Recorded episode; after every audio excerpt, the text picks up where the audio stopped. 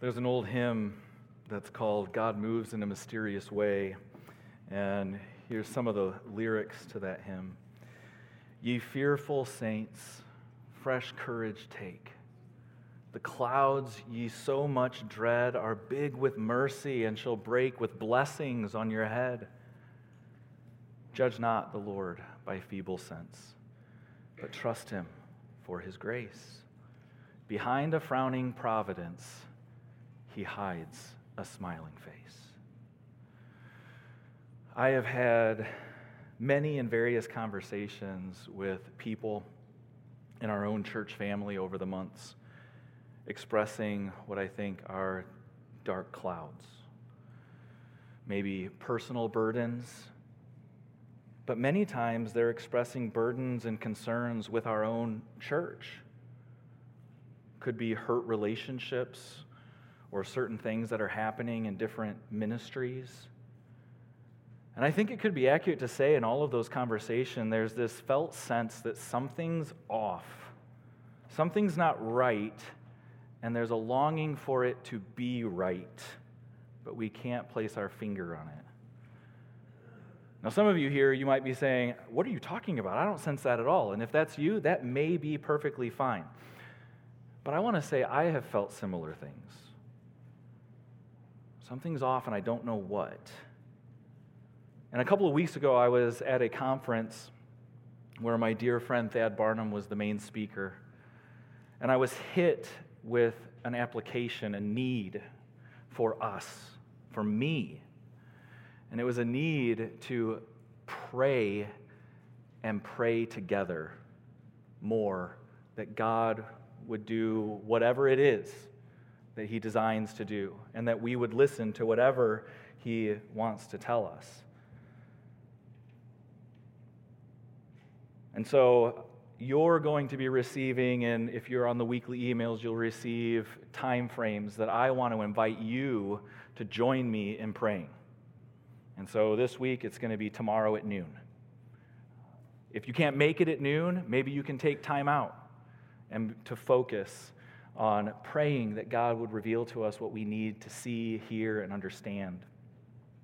But I think we need to live out what even Acts 2:42 says. They devoted themselves to the apostle teaching and then at the end, do you remember what it was? Prayer. They devoted themselves together to these things. So this is why I mentioned this, this hymn. That third verse of that hymn starts off, Ye fearful saints. Why fear? Why fear? Because according to the illustration he's giving here, is there's a storm.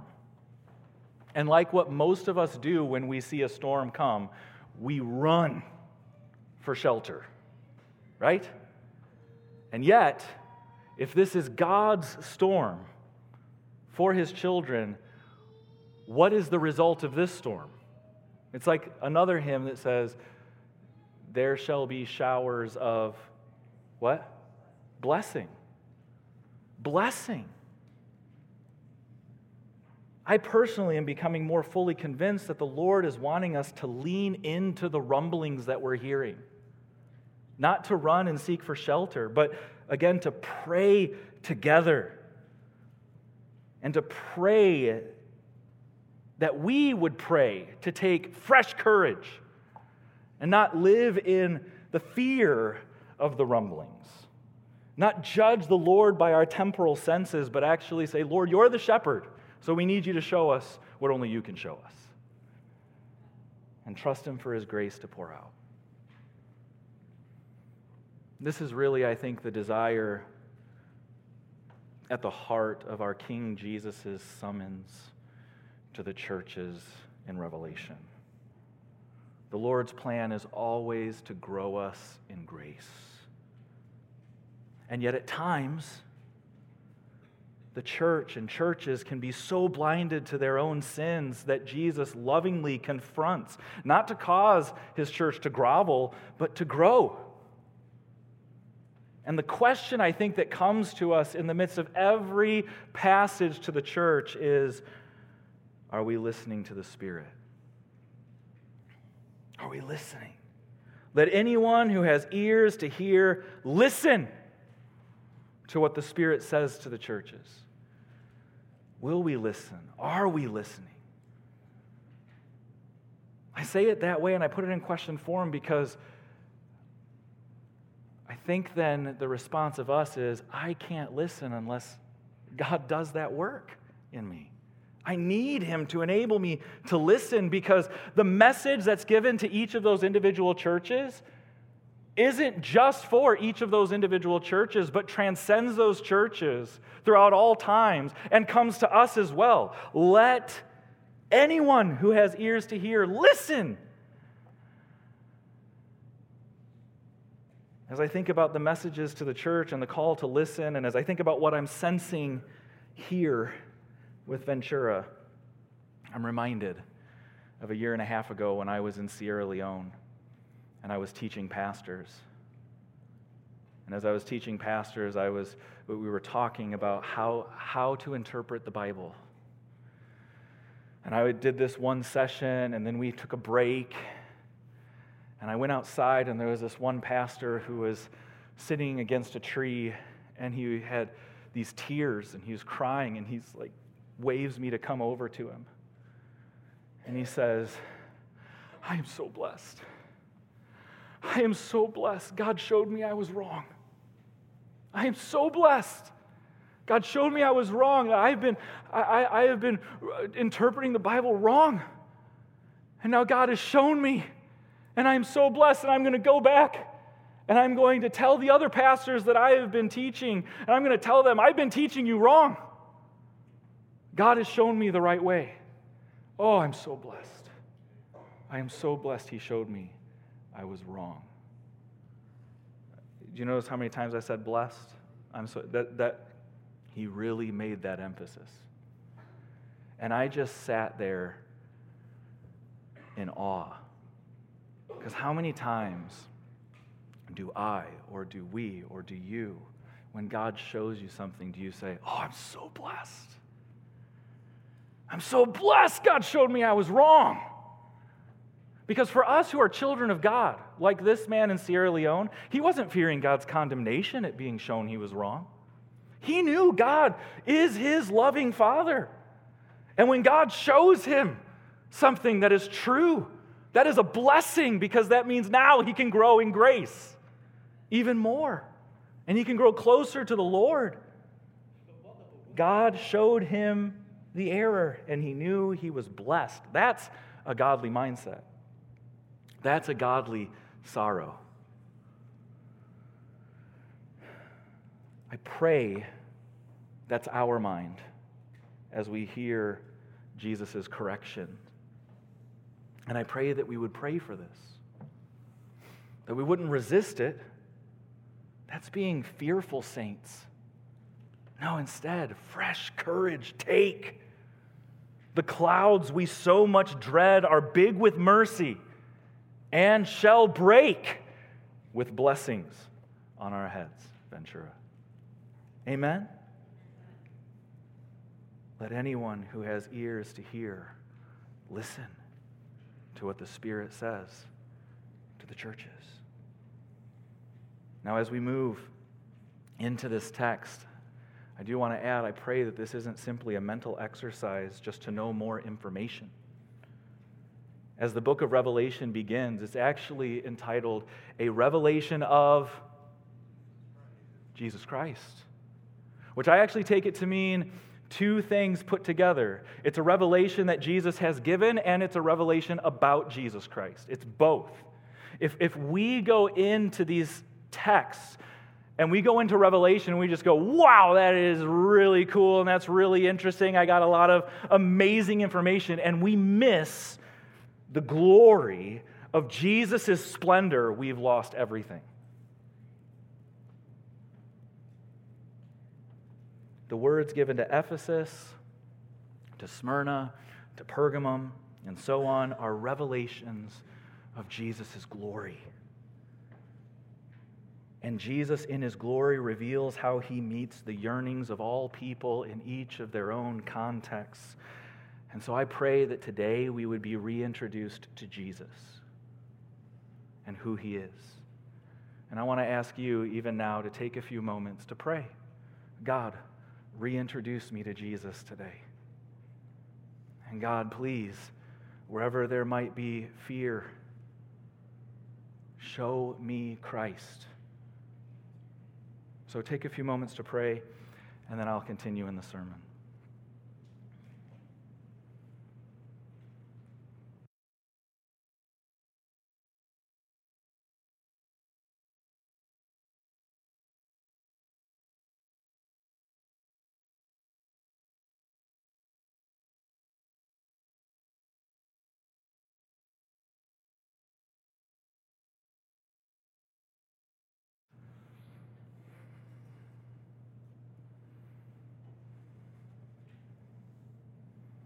Oh, Father, give us ears to hear and listen to what the Spirit says to us. Amen.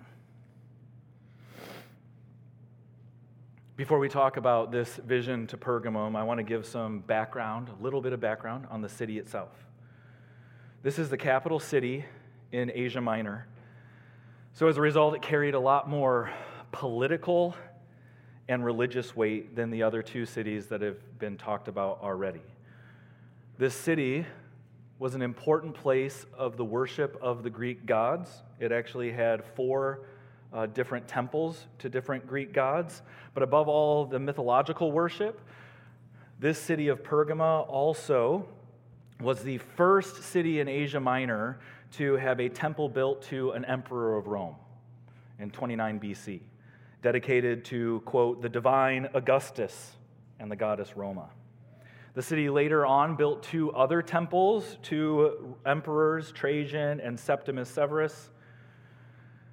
Given the emphasis on emperor worship in this city, one commentator actually says elsewhere, meaning elsewhere in the Roman Empire, Christians were primarily in danger on the one day per year that they were required to offer sacrifices to the emperor. In Pergamum, they were in danger every day. Do we get that? Here's a city that I would say promised a lot of earthly delights and even would make claims about eternal rewards, and I think that probably for people who didn't believe in Christ, who lived in the city of Pergamum, they probably thought that they were pretty privileged living in this city. It was very affluent and it had a lot of power. But what must it been like for Christians to live in that city? Can you imagine? I, I want you to imagine a little bit more. Now, we live obviously in a different culture than Pergamum, but there are some similarities I think that we can see between Pergamum and us. Even though I would say Pergamum, there was a much broader, deeper reality in certain ways. But I want us to think how would I think and feel if I was from this city? Okay? So here's some similarities that I see. Our societies live in affluence, consumption, and discontentment. We're always wanting to consume and consume and consume and consume because we're never satisfied. So we need more, more, more, more. Our societies cling to earthly rule above God. As we see, uh, I, I would say, secular humanism on the rise in our society, people are turning to the government as their God instead of God as God. Our societies feeds sexual immorality, and it has crept into the church. And our societies want Christians to be conformed to their mold. And that's what's happening even in Pergamum as well. As you think about Pergamum, and as you think about living here in the United States of America, what, what feelings and thoughts would you have if you lived in that city? Anger, anxiety, fears, frustrations. I see one person nodding their head, like, I get where you're going here. But, like, do you, do you get where I'm going here with this? Because we need to enter into this. Let's remind ourselves. Let's remind ourselves of, of that hymn that I mentioned earlier. Ye fearful Christians, fresh courage, take. Our Savior gives us words to impel us to greater confidence and hope. Our Savior is telling us how we are overcomers of this world in these churches, to these churches. Instead of feeling like the world is winning and we're going to be destroyed unless we do something, Jesus calls to another way a way of freedom in witnessing to his glory both now and in eternity. So, what's the message for us? What does the Spirit say? What are the applications, even for us sitting here in Holland, Michigan, in the United States of America? And what, are, what ought our heart response be? I'll try to simplify these verses and say it this way Let's together focus our attention and affections on Jesus and the feast to come with our Father God. Let's together focus our attention and affections on to Jesus. Now, I'm going to say this over and above Satan and this world, because what Jesus is bringing in is a contrast. This is what they're experiencing, and they need to know reality in the midst of what they're experiencing. It's helpful, I think, for us to know that when we go through trials and have difficulties in life, we can end up having a tainted picture of Jesus. Do you know that? We can allow the trials to preach to us instead of the truth of God to settle our souls. That's why I think Jesus is very specific about things with each church. They're going through these types of things, and then Jesus gives a vision of himself that confronts the anxieties and fears, that confronts the pains and the difficulties of each individual church. Each vision of himself reminds those churches who he actually is. And in Pergamum, Satan and the world appeared to be wielding control, more control than Jesus. And they could be tempted to think that Jesus has lost control. Look at verses 13 through 15 with me. Roman or Revelation 2 if you haven't turned there. Revelation 2 verses 13 through 15. I know where you live, where Satan's throne is. Yet you are holding on to my name and did not deny your faith in me even in the days of Antipas, my faithful witness, who was put to death among you, where Satan lives. But I have a few things against you. You have some there who hold to the teaching of Balaam, who taught Balak to put a stumbling block in front of the Israelites, to eat meat sacrificed to idols, and to commit sexual immorality. In the same way, you also have those who hold to the teaching of the Nicolaitans. Satan is wielding power in this city. And he's exerting his power not only in the world around them, but he's also exerting power by having people creep in to their own gathering. Jesus actually says to this church, You live where Satan's throne is. Satan lives there. Now, by the way, he's not we got to understand the, the literalistic type of way that it's being communicated? Is he saying literally Satan's throne, you can see it here? No. The idea of throne is referring to rule and power and the exerting of power. And so it's as if Jesus is saying Satan has set up his base camp in Pergamum. That's what's happening here. And Satan has set it up so strongly that even Christians are being killed. Antipas was put to death. And we know Jesus says Satan loves to steal, kill, and destroy, right? And Satan wants Pergamum all to himself. So he's going to even creep into the churches to make the churches ineffective in witness. Jesus knows. Jesus knows that even though the people of Pergamum are faithfully proclaiming his name, there are people slyly denying him and coming into the church. And Jesus says that they're like Balaam, Now, if you don't know the story of Balaam and Balak, it's in the book of Numbers. We hear this story when the king of Moab, who is Balak, he still wants to maintain his control. He's scared of the Israelites. And so he summons this guy named Balaam to come and exert some kind of power to, to curse the Israelites. But God keeps, God keeps um, him from being able to curse the Israelites. And then Balak and Balaam come up with another idea. Okay, we won't curse them, but instead, what we'll do is we'll try to infiltrate, lure the Israelites through idolatry and sexual immorality. That's how we'll make them impotent. And that's what happens. The spiritual life of Israel degrades. It's not that Satan has to just completely, overtly destroy, just, just creep in and tempt and let people buy into idolatries and love certain things more than God. Which that's, by the way, that's idolatries. Because if you if you're sitting here saying, "Oh, phew, I don't have any idols," whoa.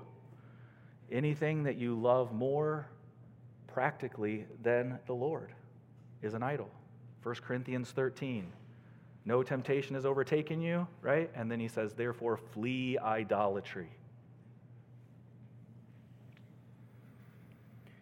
Jesus says to Pergamum, Balaams have, Balaams have come into their midst, and they hold to the teachings of the Nicolaitans. Now, this is not a new group of people. It's not, Nicolaitans aren't a new group of people from the Balaams.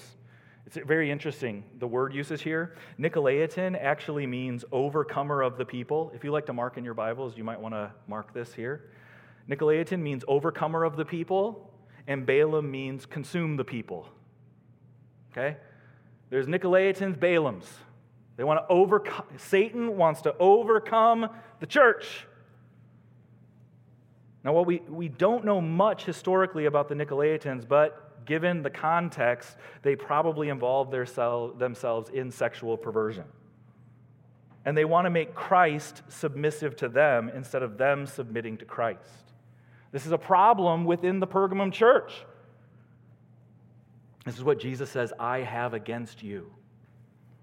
And so I have questions. Like if I was in the Pergamum church, these were these these ought to be questions I should be asking myself. If we're here as Ventura Baptist Church, these are the questions we ought to be asking ourselves, I think, and, and probably more. Is Pergamum too tired to fight the sin that's within? Because of all maybe the sin out there? Do they, do they even see it? Are they battling the outside? Are the battles outside church distracting them from the infection within them? That's a convicting question, isn't it? It at least is to me. Can we relate to these questions? Will we ask the same questions? As we consider this, imagine how you would respond if you lived in Pergamum. How do you respond living in this country and the immorality of this nation? Those of us who can tend towards more fear and anxiety can get ramped up and just focus on all kinds of problems. And we could even say, well, even Jesus says Satan is behind it all. Ah! I'm running, running scared. And in doing that, we end up losing sight of Jesus. Right? Focusing on Satan's work. Jesus is reminding Pergamum to set their hearts on him. And he's reminding us of the same. Are we going to allow the Spirit to settle our hearts in Jesus' victory? Or will we allow ourselves to be focused on Satan's attacks? fearful Christians. Fresh courage. Take. Jesus is victorious over all. Everything. Let's read verses 12 through the beginning of verse 13. Write to the angel of the church in Pergamum Thus says the one who has the sharp, double edged sword I know where you live. Oh, I pray we'd meditate on those words. Satan's attacks get multiple verses in this text. And Satan's glory, so to speak, is snuffed out in this verse and a half. Jesus has a sharp sword coming from his mouth. This is verse 15. Look down. A sharp sword came from his mouth so that he might strike the nations with it. He will rule them with an iron rod. Do you know Jesus is going to judge every nation? Do you know he's going to do that? Okay? He rules them. No matter how sinful a nation becomes, Jesus is in control. Do you know that? He's in control and he will judge them, whether it's Rome or whether it's the United States of America. Amen? Then what do we have to fear? Not only that, but we need to be reminded as we go through Revelation, we need to be reminded of the mindset that the author of Hebrews says to all believers throughout all time. We do not have an enduring city here. We want that, don't we? We want that, but we don't have it. We seek the one to come. Ask yourself do I genuinely believe this? I have to ask myself this. And I think that my prayer is Lord, I believe, help my unbelief. I want to be more resolute in my belief of this because it's only in believing Jesus' infinitely superior glory that we're actually going to not live in fear. And we will be faithful witnesses of him in this world. And notice how Jesus describes faithful witness. He gives an example of someone who's a faithful witness. Anybody want to like be bold enough to say the person's name? Antipas. Antipas, thank you. Thank you for saying that loudly. You're right. Antipas. Now, if you go back to the King James, it says faithful martyr. That's the word for witness. We would say, no, dying. There's no way that dying could actually witness to Jesus Christ. See, that's worldly logic, isn't it? Jesus died and conquered and rose again, right? And so Antipas is saying Jesus is more worthy than life on this earth. Jesus is life. What do I have to fear? All they can do is destroy my body. God owns eternity. Whoa. And this is what people in the early centuries saw in the church. People who were faithful witnesses who said, My life is not mine, it's Christ's. Is this your prayer? Is this your prayer for yourself? Oh Lord, to live is Christ, to die is gain. Is this your prayer for your children or your grandchildren? I mean, I, I pray for my kids' physical safety, yet at the same time, sometimes I can get distracted with praying for their safety more than saying, Lord, let them live for your glory, and if they die as a martyr, praise your name.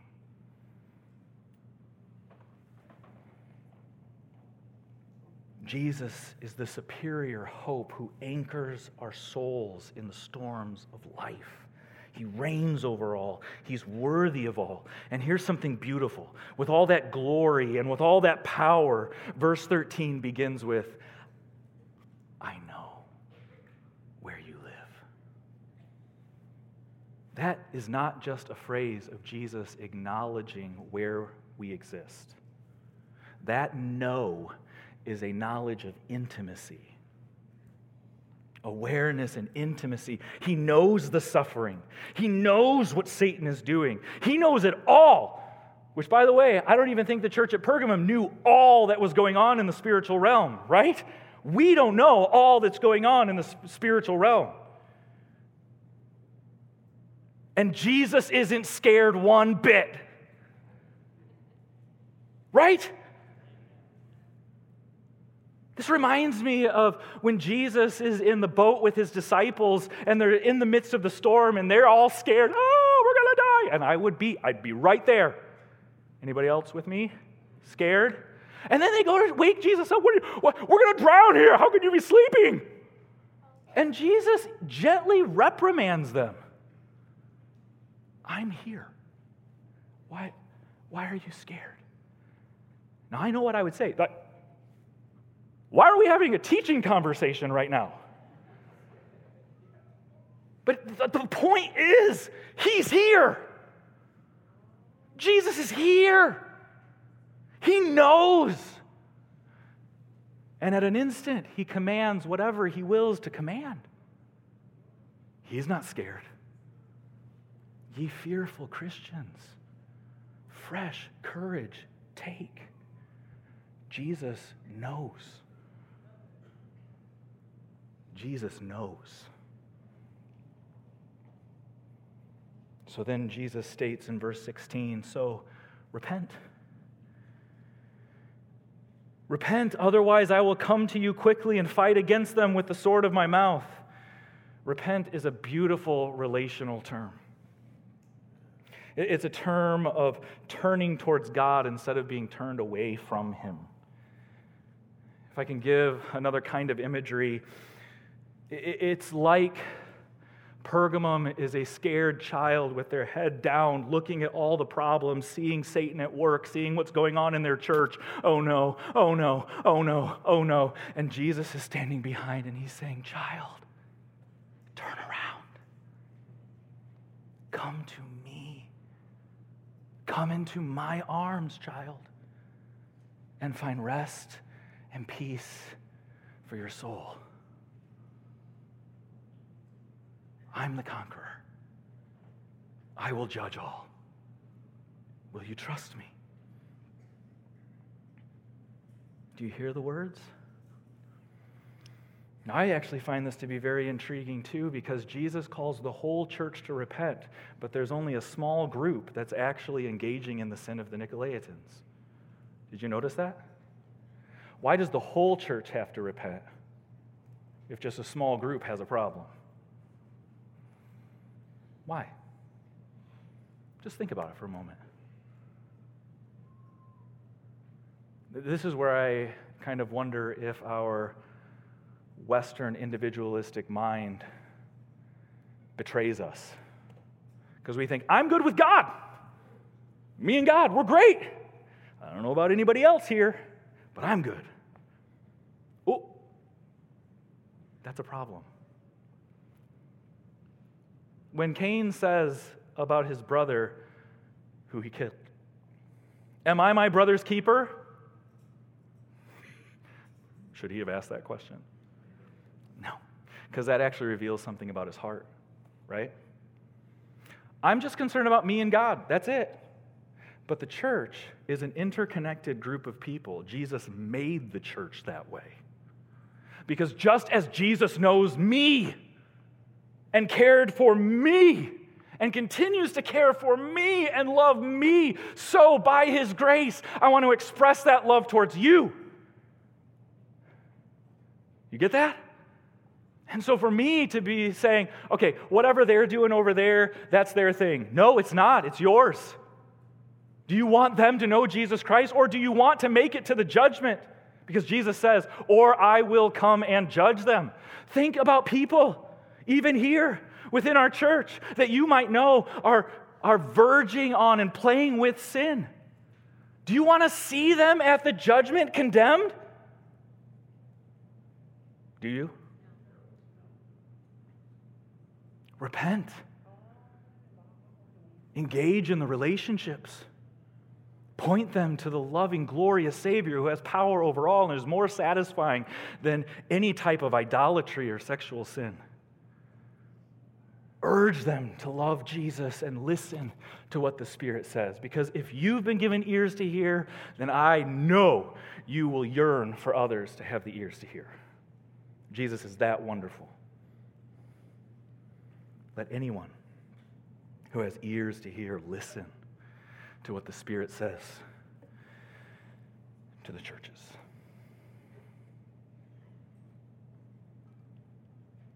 Together, we should focus our attention and affections on Jesus.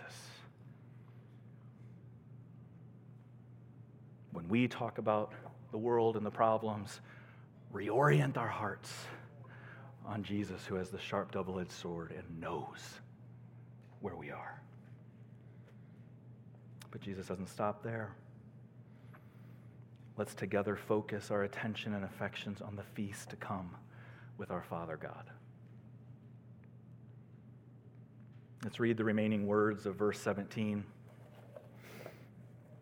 To the one who conquers, I will give some of the hidden manna.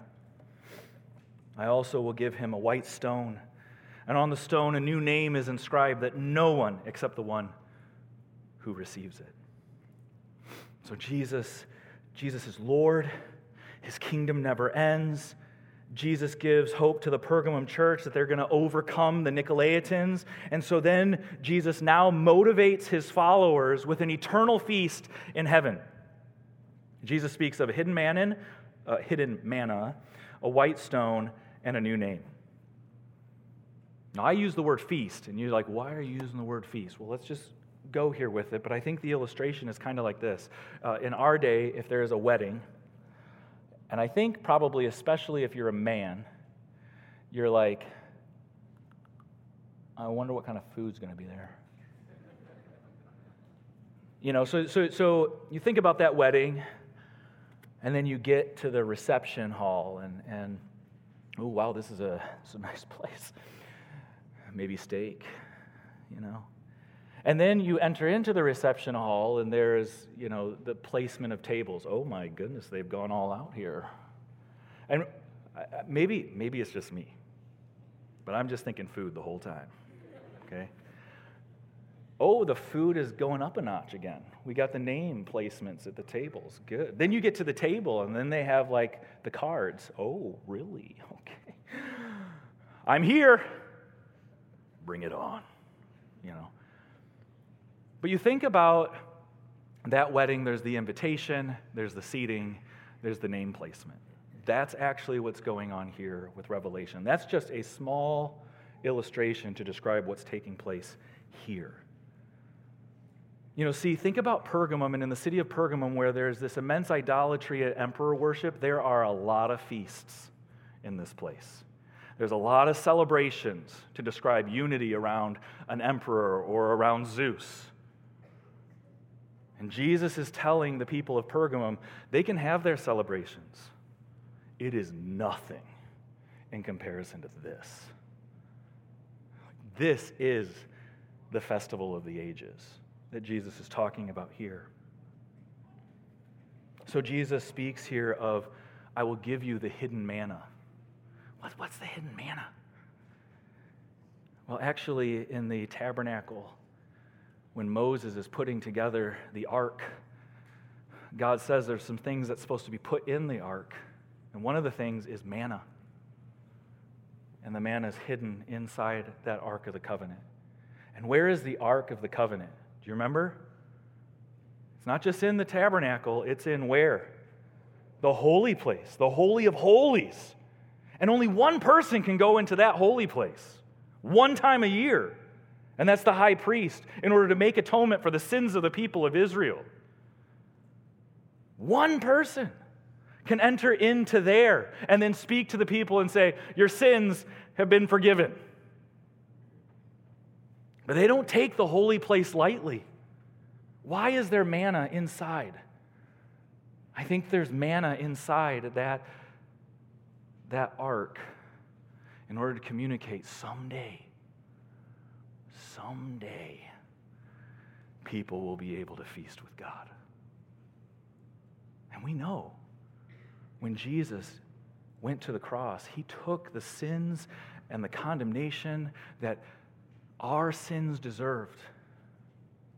And for anyone who trusts in him, you are forgiven of your sins and reconciled to God. Because when Jesus died, as his body was torn, the temple veil was torn.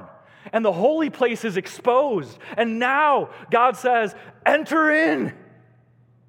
To anyone who would turn from their sins, anyone who would repent, enter in to the holy place.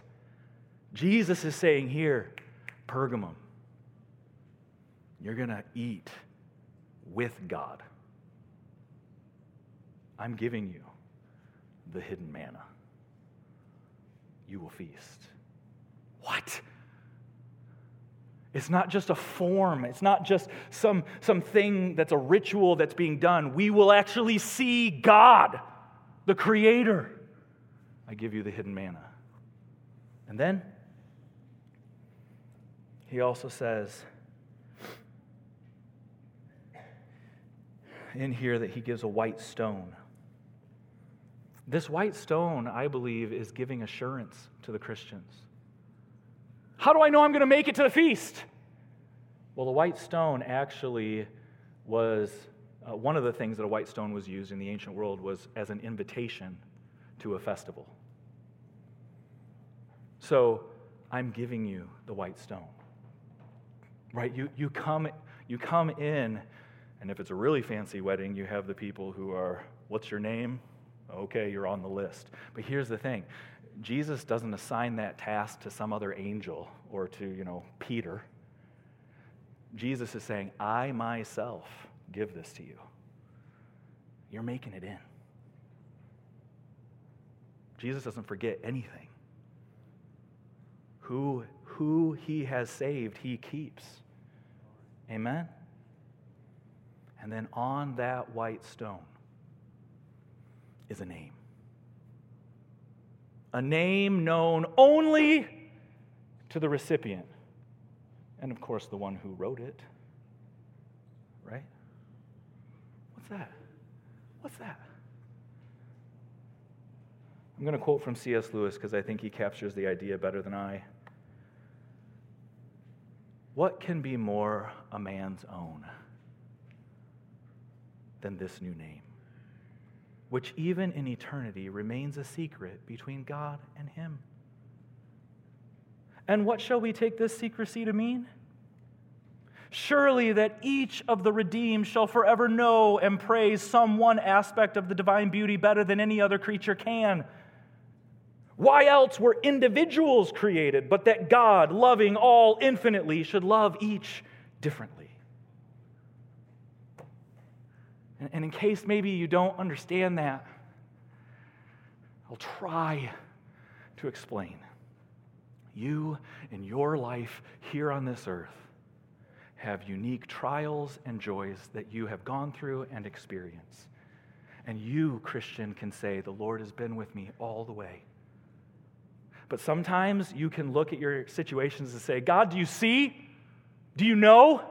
Maybe like Pergamum. It looks like Satan's winning. Oh, he sees. Oh, he sees. And someday, the culmination of all the things that you have gone through, all the things that you have experienced in growing in your relationship with your Lord and God, someday Jesus will welcome you into this feast and hand you the formal invitation with the unique name that describes you. And you will say, That's me. That's you.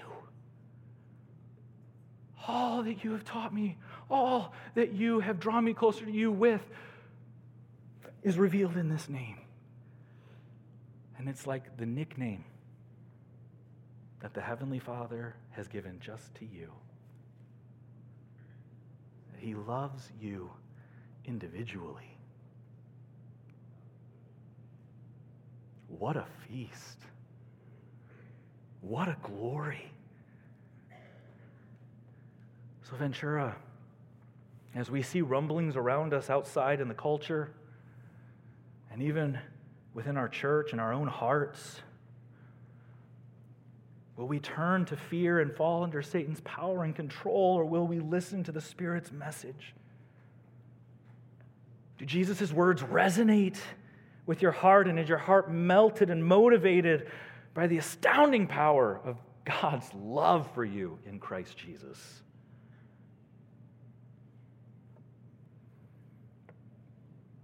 Ye fearful Christians, fresh courage take. The one who has all control and power loves you and us. So let's together focus our attention and affections on Jesus and the feast to come with our Father God.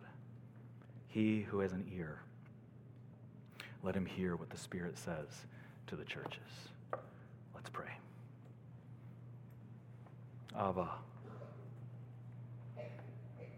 hallowed be your name.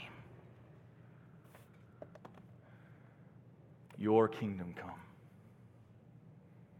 Your will be done on earth as it is in heaven. Give us this day our daily bread and forgive us our trespasses as we forgive those who trespass against us.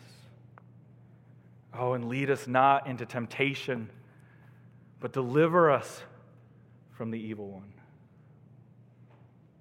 For yours is the kingdom and the power and the glory forever. Amen. As we conclude our time together, we began with the Lord's words on calling us to worship, which is grace and peace to us. And we end with God's words of grace and hope to us. So stand and receive these words of blessing now.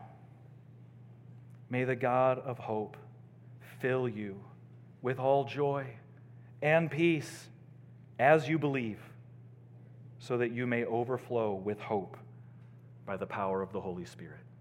Amen.